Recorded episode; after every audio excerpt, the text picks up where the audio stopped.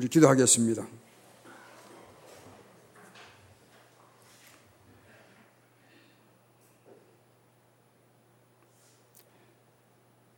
하늘의 하나님의 영이신 성령께서 이 땅에 오셔서 우리 함께 가심을 감사드립니다.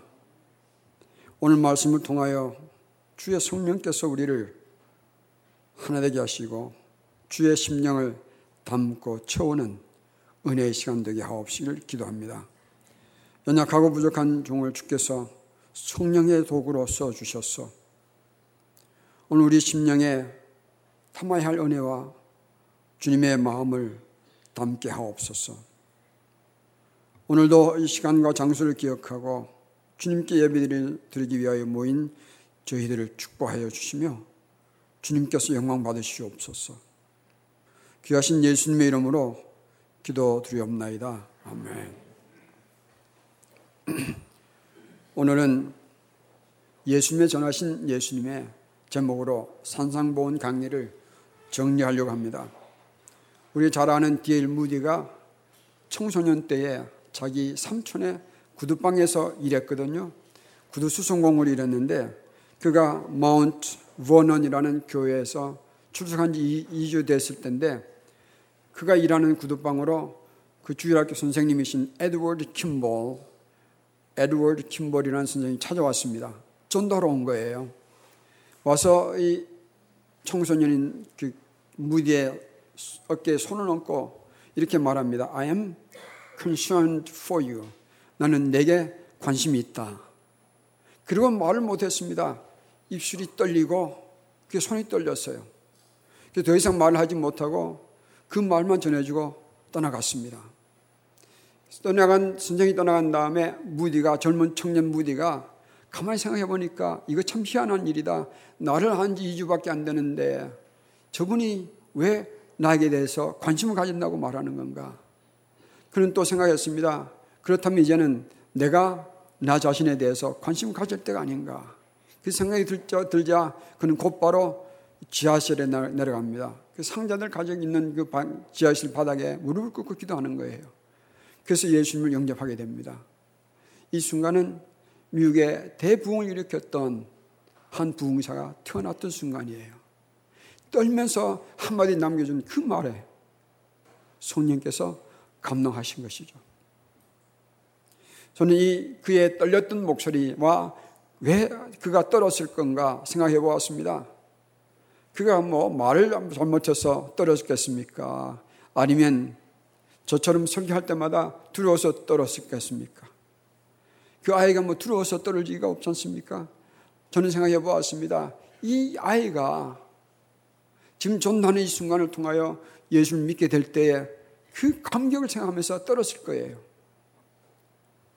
오늘 산상보원을 결론을 내리면서 저도 생각해 보았습니다.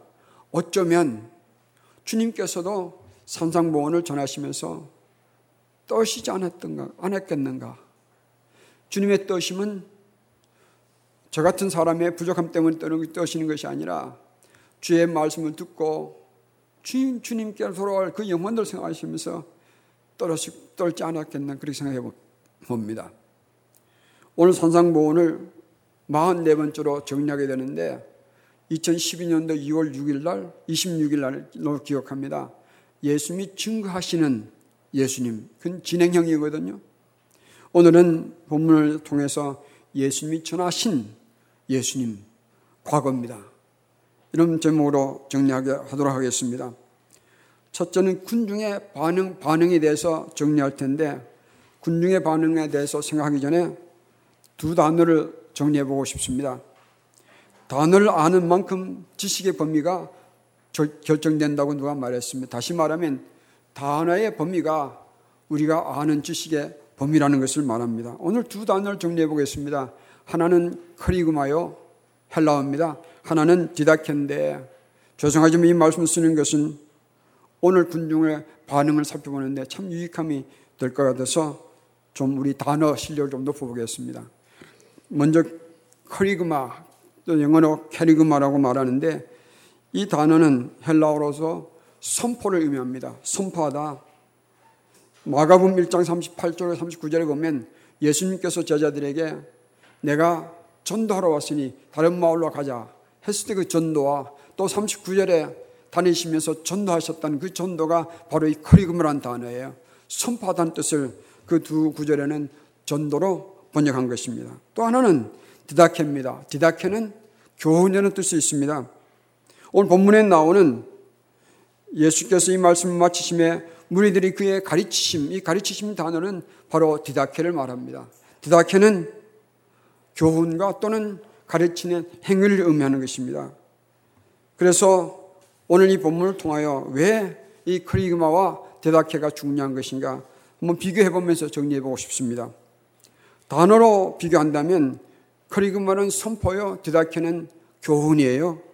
그러나 설교를 말한다면 디다케적인 설교는 적용과 교훈에 중심 둔 설교라고 말할 수 있겠고 크리그마적인 설교는 바로 이 복음을 전하는 예수님 중심된 설교라고 말할 수 있겠습니다.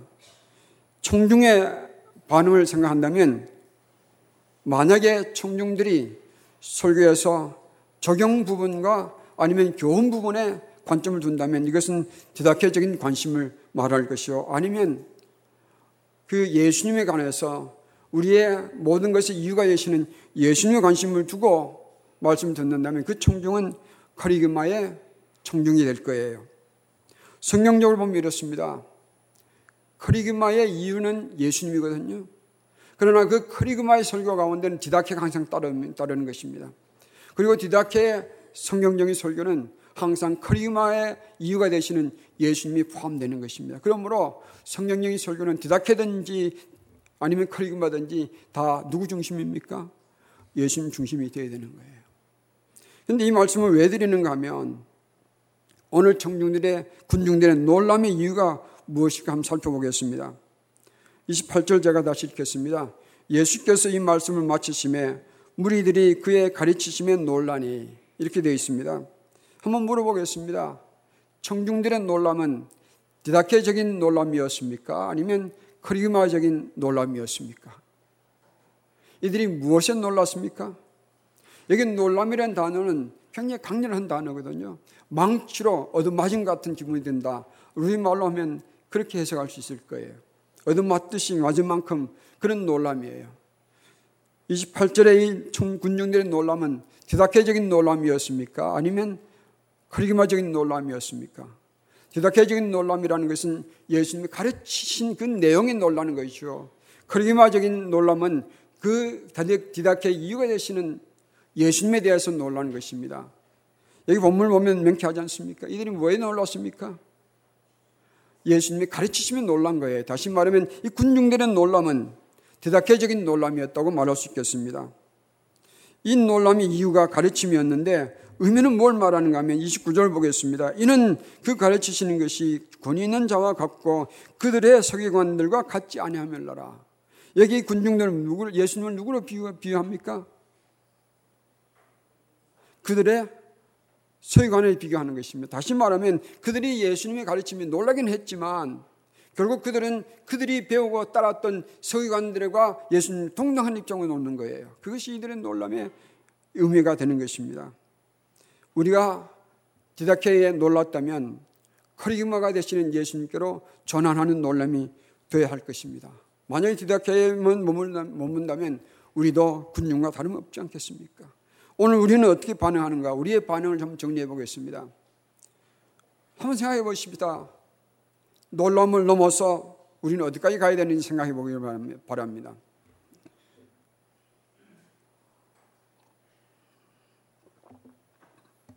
산상보원을 들었던 군중들은 단 한 번 듣는 것으로 만족해야 했습니다. 왜 그렇습니까? 그 당시엔 녹음기도 없지 않았습니까? 예수님께서 반복하시지 않았을 거니까. 그러나 반대로 우리는 성령만 펴면 언제든지 산상보원이 우리에게 있는 거예요. 언제든지 우리는 산상에서 외치셨던 그 주님의 음성을 들을 수 있는 사람들이 되었습니다.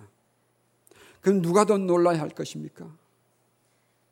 누가 더 놀라야 할까요? 우리 자신인데 뜻밖의 저도 생각해 보니까 군중들이 놀란 것처럼 놀라지 못하는 것 같아요. 우리는 이 놀람에서 새로운 전환이 일어나기를 바랍니다. 산상보원을 우리가 분석하고 해석하고 저처럼 설교하는 것으로만 그친다면 우리들은 이 군중보다 더 낮은 차원의 영성을 가진 사람들이 될 거예요. 만약에 놀라지도 않는다면 정말 우리는 군중보다 못한 영성의 사람들이 될 것입니다. 만약 우리가 놀랐다면 이 디다케적인 예수님에서부터 카리그마적인 예수님으로 옮겨가는 전환이 있어야 할 것입니다. 놀람에서 새로운 전환이 일어나길 바랍니다. 우리가 예수님 바로 알면 놀랄 수밖에 없습니다. 우리가 여쩌면 예수님에 대해서 너무 많이 들어서 그 예수님의 실체에 대해서 잘 모르고 있는지 모르겠습니다. 면역이 돼서 감각이 없을 수도 있는 거예요. 한번 생각해 보십시다. 우주를 만드신 온 세상의 주인이신 분이 이 땅에 오셨어요. 오셔서 여러분과 저를 맞이하시기 위해서 이 땅에 오셨어요. 이것만 해도 놀라운 사건인데 더구나 그 예수님께서 이 땅에 오셔서 우리에게 말씀을 가르쳐 주셨다는 사실에 또 그 말씀 앞에 우리가 서 있다는 사실에 우리는 감격해야 할 것입니다. 정말 감격해야 되는 거예요. 이 전에는 이 마태복음 5장, 6장, 7장에서 보면 세 가지로 간단하게 정리할 수 있겠습니다. 하나는 선택의 전환이요. 또 하나는 마음의 전환이요. 또 하나는 인생의 전환입니다. 첫째 살펴보겠습니다. 선택의 전환입니다. 마태복음 5장은 주님께서 반복하신 말씀이 있는데 너희는 들었으나 나는 너에게 이르노니 너희는 들었으나 나는 너에게 이르노니 뭘 말하는 것입니까? 예수님 자신의 권위가 어디 있는지를 말씀해 주시는 거예요. 그래서 이 선택의 전환이 일어난다는 것은 이전까지는 나를 기준으로 내 기준으로 선택했다면 이제부터는 나는 너에게 이르노니 이 예수님의 말씀을 들었다면 그리고 믿는다 한다면 이제는 예수님의 기준으로 선택하는 거예요. 이게 선택의 전환이에요.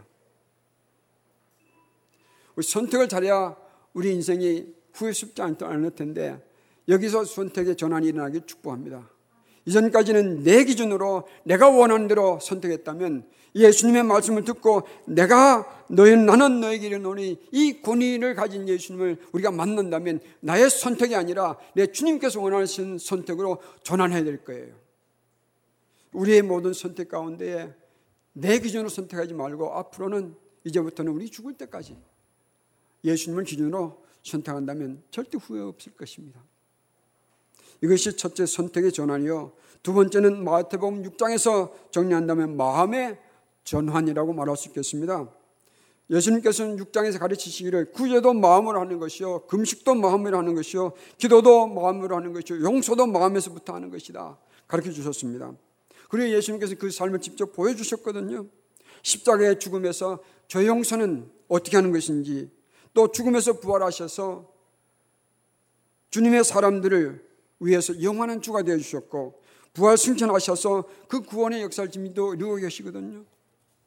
그래서 예수님께서 우리에게 주신 이 말씀에 마음에 전환이 일어나길 축복합니다. 어떻게 일어나는 것인가? 지금까지 우리의 마음의 안방에는 누가 우리를 누가 우리 누구를 모셨습니까? 내 마음의 안방에 누가 내가 뭐 누가 내, 내가 아 죄송합니다. 다시 하겠습니다. 내 마음의 안방에는 누가 있습니까? 내가 자리를 차지하고 있다면 우리는 이런 삶을 살 수가 없습니다. 그러나 내 마음의 안방을 내 주님 되시는 예수님께 내어드린다면 우리는 삶을 전혀 다른 삶을 살 수 있을 거예요. 겸손하게 살 수 있을 것이요. 낮아져서 살 수 있을 것이요. 주님의 음성을 들으며 살 수 있을 것이요. 내 마음의 안방을 예수님께 내어놓는 그 순간부터 새로운 축복의 삶이 시작되는 줄을 믿습니다. 지금도 저는 그때 일을 부끄러워서 잊지 못하고 있습니다. 신을 하고 나서 한번 말씀드린 것 같은데 좀 말씀을 좀 공부하고 나니까 건망이 들어서 목사님이 설교하는 것이 귀에 들어오지 않더라고요. 이 좋은 성경 구절을 가지고 전 목사는 저렇게밖에 설교 못하는가. 그런 마음이 드는 순간부터 예배가 재미가 없고요. 그 설교가 들어오지 않더라고요. 어느 순간 제가 참 못된 마음 품고 있다는 것을 깨달았습니다. 그리고 야, 난 망해가는 길을 갖고 있구나. 그 말씀 저는 신학을 하면서 일찍부터 깨달았습니다. 그래서 저 기회 해결 많이 했어요. 그때부터 저에게는 한 가지 습관이 생겼는데 아무리 이름 없는 목사라도 아님이 아무리 젊은 전도사가 설교하더라도 나는 그 설교야 설교에 담겨 있는 나에게 주신 메시지를 듣겠다. 그리고 제 마음을 낮추고 나니까 마음을 전환을 일으키고 나니까 어디 가든지 누구의 설교든지 간에 제 마음에 담을 메시지가 있더라고요. 마음의 전환입니다. 그런 전환의 축복이 여러분과 저에게 있기를 축복합니다.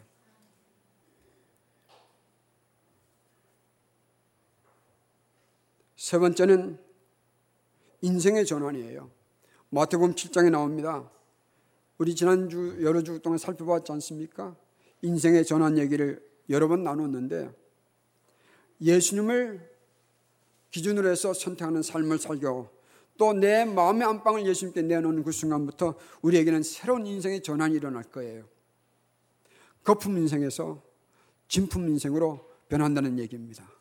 이전까지는 아무것도 아닌 것에 내 마음을 내놓고 내 마음을 투자하고 내 인생을 투자했던 그 인생에서 이제는 진짜 매기에 내 인생을 투자하고 내 마음을 담게 되는 것이죠. 그런 인생이 일어나기를 축복합니다. 그렇게 살 때에 정말 이런 인생의 전환을 일으킬 때에 내 인생의 의미가 무엇인지 가치가 무엇인지를 새롭게 정리하게 될 것이요. 내 삶에서 시작과 끝이 어디 있는지를 정립할 수, 분명히 정리할 수 있을 것이요. 그렇게 사는 삶의 인생의 목적과 목표가 이젠 고상한 차원으로 이룰 것입니다. 그런 축복이 반드시 있을 거예요. 지난 주간에는 제 설교를 제가 한번 들어봤습니다. 참 듣기 싫어요. 제 설교를 제가 듣기 싫다는 얘기인데 그래서 듣기는 들어야 되겠지만 가끔 듣는, 것, 듣는 것입니다. 왜 싫은 건가 하면 특별히 제 수술하고 나서 제 발음이 분명하지 않을, 않을 때는 불편한 거예요. 그리고 어떤 설교에 힘을 싣는다고 했는데 다시 들어보니까 힘, 힘도 실지 못하고 또 제 마음이 지금처럼 제가 발음이 분명하지 못하게 느낀다면 느낄 때는 또 마음이 급해져 가지고 버벅거리는 거예요. 참 설교를 못하는 목사구나. 그런 패배감이 있었습니다. 그런 가운데 한 가지 확신하는 것은 뭐냐면요. 카리그마 이유이고 디다케의 핵심이신 예수님을 전하고 전한다면 성령님께서 들을 수 있는 자들이 듣게 해주실 것을 확신하는 것입니다. 그게 없다면 저는 벌써 이 강단에서 내려와야 할 거예요. 저는 확신하는 것이 있습니다. 끊임없이 예수님을 설교하다 보면 누군가가 성령께 들을 수 있는 자들에게 들리게 해주실 때가 올 거예요.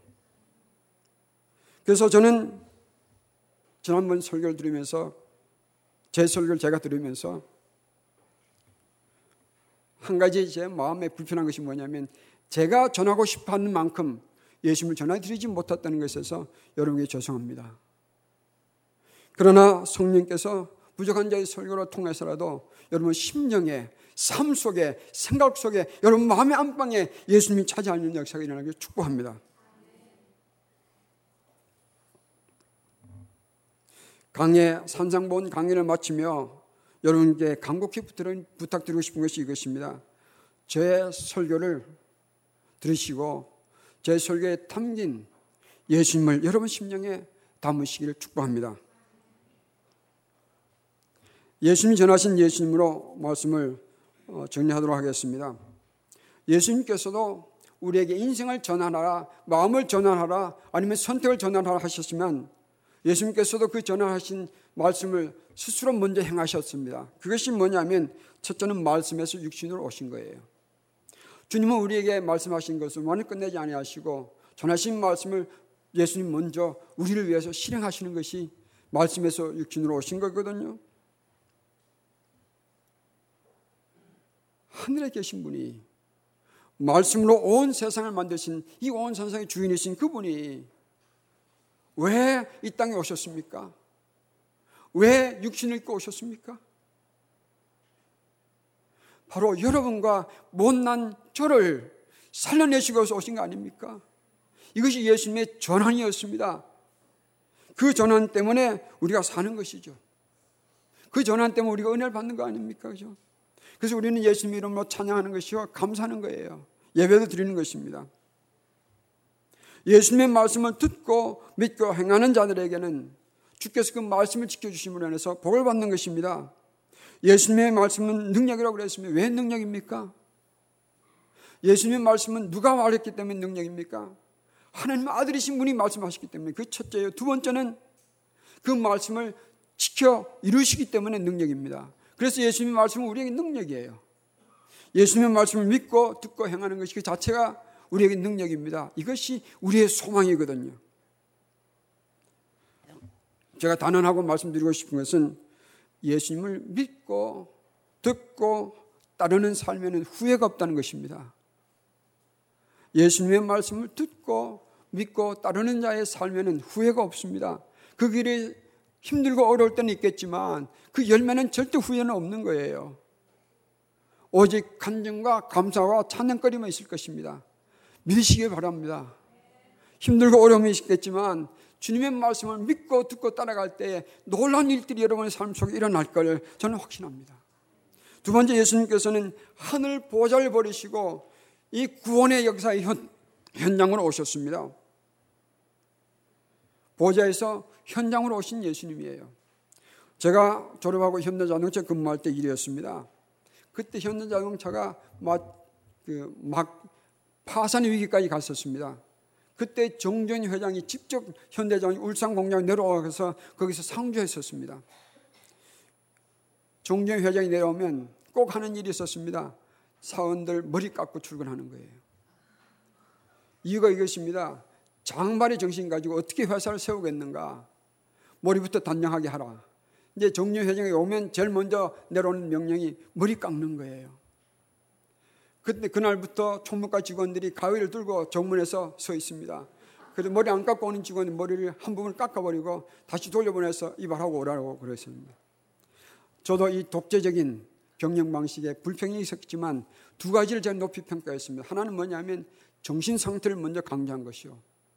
두 번째는 그 바쁘신 양반이 현장에서 직접 와서 그 현장의 일을 처리했다는 것이 참 중요했다. 저한테는 중요하게 보였습니다. 어느 정도냐면 그분이 내려오면 밤늦게까지 임원들과 회사의 일을 논의하고요. 새벽 5시면 회사에 출근했습니다. 그리고 그분의 차가 회사에 있는 밤이면 그 차 안에서 잠자는 밤이에요. 그래서 쓰러지는 회사를 이렇게, 이렇게 세웠습니다. 제가 여기 말씀드리고 싶은 것은 일개 회장의 기업의 회장이 현장에 임해도 이렇게 긴장감이 일어나는데 온 세상에 구주신 그분, 하나님의 아들이신 그분, 아버지로부터 모든 권세를 받으신 그분이 이 땅에 오셨다는 것에 놀라야 합니다. 그리고 그분이 우리에게 말씀 주셨다는 것은 더 놀라운 일이요. 더더욱 놀라운 것은 그분의 말씀 앞에 우리가 서 있다는 이 자체가 더 놀라운 일이지 않습니까? 예수님께서는 구원의 현장에서 오셨습니다. 현장에서 여러분과 저를 불러주셨어요. 그렇다면 우리가 이 땅에 사는 동안 어떻게 무엇을 해야 할 것인가 한번 생각해 보겠습니다. 세 가지로 나누겠습니다. 첫째는 예수님의 말씀을 들어야 합니다. 우리가 누구의 말을 듣고 누구의 소리를 들으며 누구의 말을 따르고 삽니까? 저는 이렇게 생각해 보았습니다. 오늘 기독교인들이 세상 뉴스에 관심 기우는 만큼 세상 뉴스에 시간 보낸 만큼 예수님의 말씀에 귀를 기울인다면 아마 많은 변화가 일어날 것이다 저는 생각해 보았습니다. 예수님의 말씀의 권위는 행함에 있는 거거든요. 예수님 말씀의 권위의 증거가 두 가지가 있는데 하나는 예수님 자신이요. 또 하나는 행함으로 누리는 체험이에요. 우리가 예수님의 말씀을 듣고 한번 살아보면 예수님의 말씀의 권위가 어느 정도를 체험할 수 있을 거예요. 목마를 때 예수님 말씀을 믿고 10년 가난한 자가 되어서 예수님의 은혜를 구할 때에 물에서 반석에서 물을 내시는 반석이신 예수님을 체험하게 될 거예요. 아플 때에 공부할 때에 예수님의 말씀을 듣고 주께 나가서 강구하면 치유하시는 예수님을 체험하실 거예요. 우리가 약할 때에 연약할 때에 예수님 말씀을 듣고 예수님의 도우심을 구하면 그 강력한 힘으로 도우시는 예수님을 체험하실 거예요. 우리가 두려울 때에 예수님의 말씀을 믿고 은혜를 구하면 은혜의 예수님을 체험하실 것이 확신합니다. 작년부터 우리 목장에서 성령 읽는 장수를 주보에 실었거든요.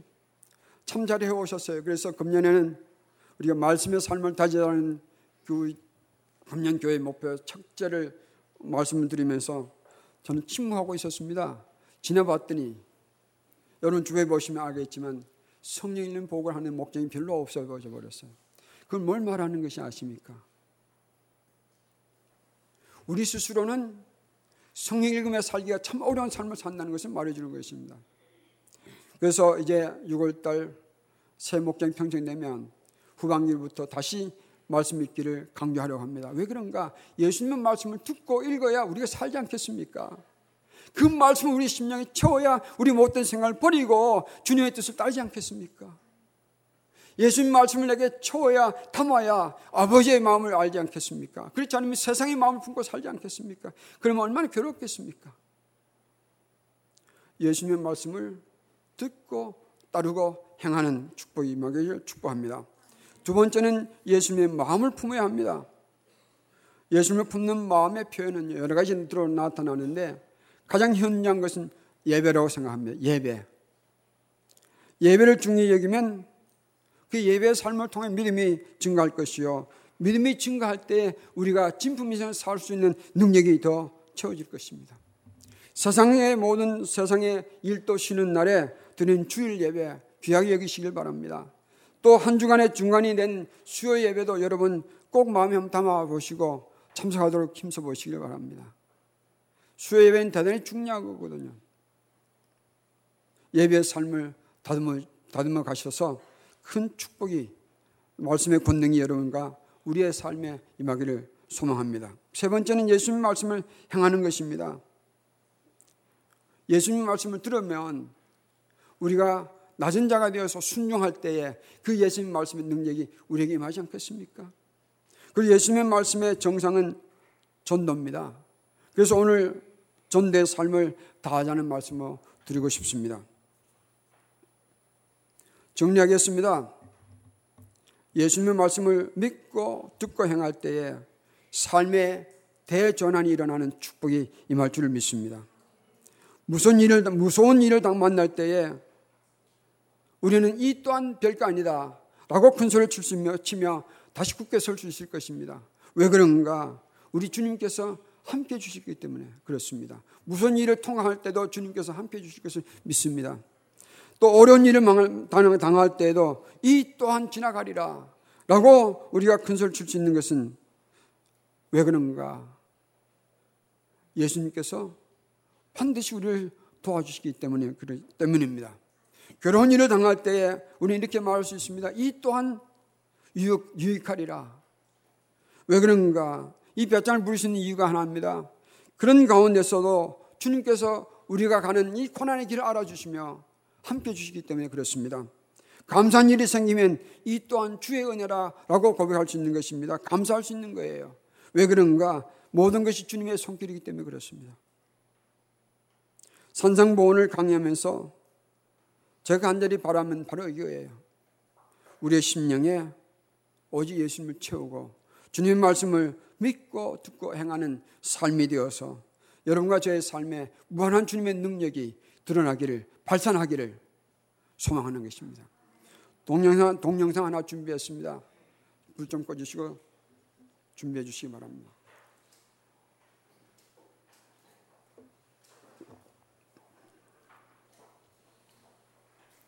날 연보라는 것인데 이것도 꺼주시죠.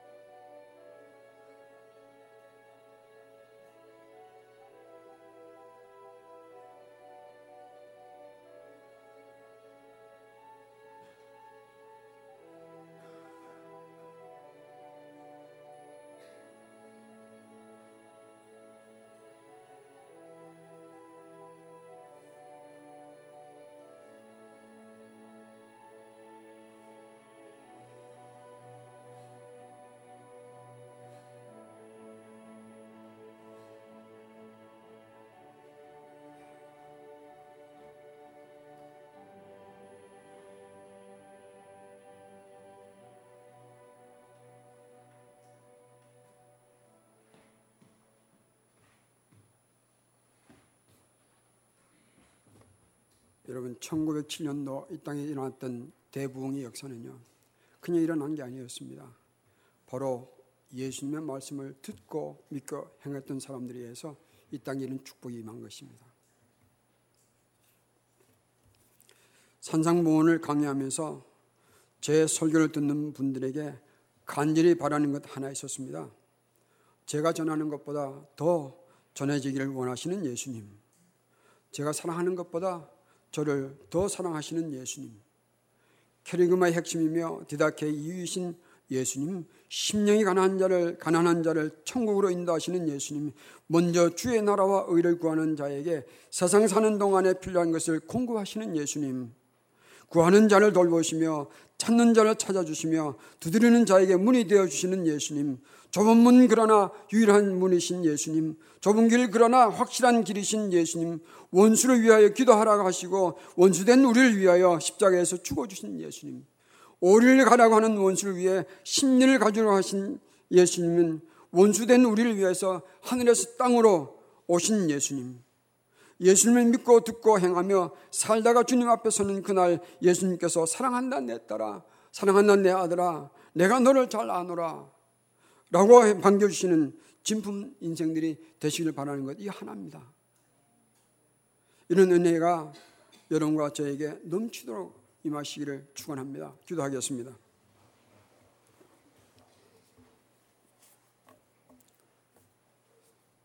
이 시간 기도 우리 함께 기도하는 시간 가지겠습니다. 내 마음의 안방에 나를 채우고 내 마음의 안방의 주인이었어야 할 예수님의 뜻과 말씀은 어디로 가는지 알지 못한 채 내가 내 인생의 주인을 삼고 살아가지 않았습니까? 이런 무지함을 용서해 달라고 우리 기도하시고 회개함으로 내 인생의 주인을 다시 주님께로 올려드리는 은혜가 있기를 축복합니다. 기도하겠습니다.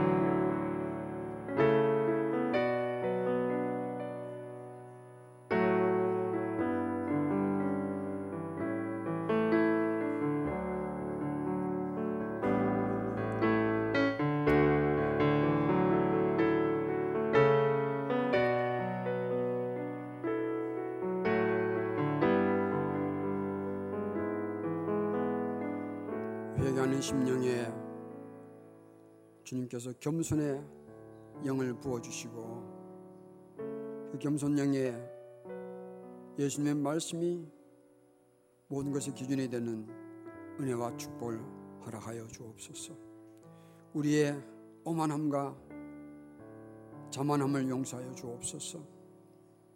그런 마음에는 주님이 차지할 수가 없으니 이 시간 회개합니다. 우리의 오만도 내려놓게 하시고 우리의 자만도 내려놓게 하시고 우리의 교만함도 버리게 하셨어. 내 심령에 예수님께서 주인되어 차지하옵소서. 종의 생각을 주님의 생각으로 주오도록 오 주의 성령이여 다스리시옵소서. 독차지하옵소서. 우리의 마음을 점령하시어서 예수님의 마음으로 가득 채워 주옵시길 원합니다. 그래서 주의 말씀을 들을 때 깨닫게 하시고 깨달은 것을 믿게 하시고 믿은 것을 행함으로써 이 땅의 악한 권세를 이기고 승리하는 삶을 살게 하옵시길 원합니다.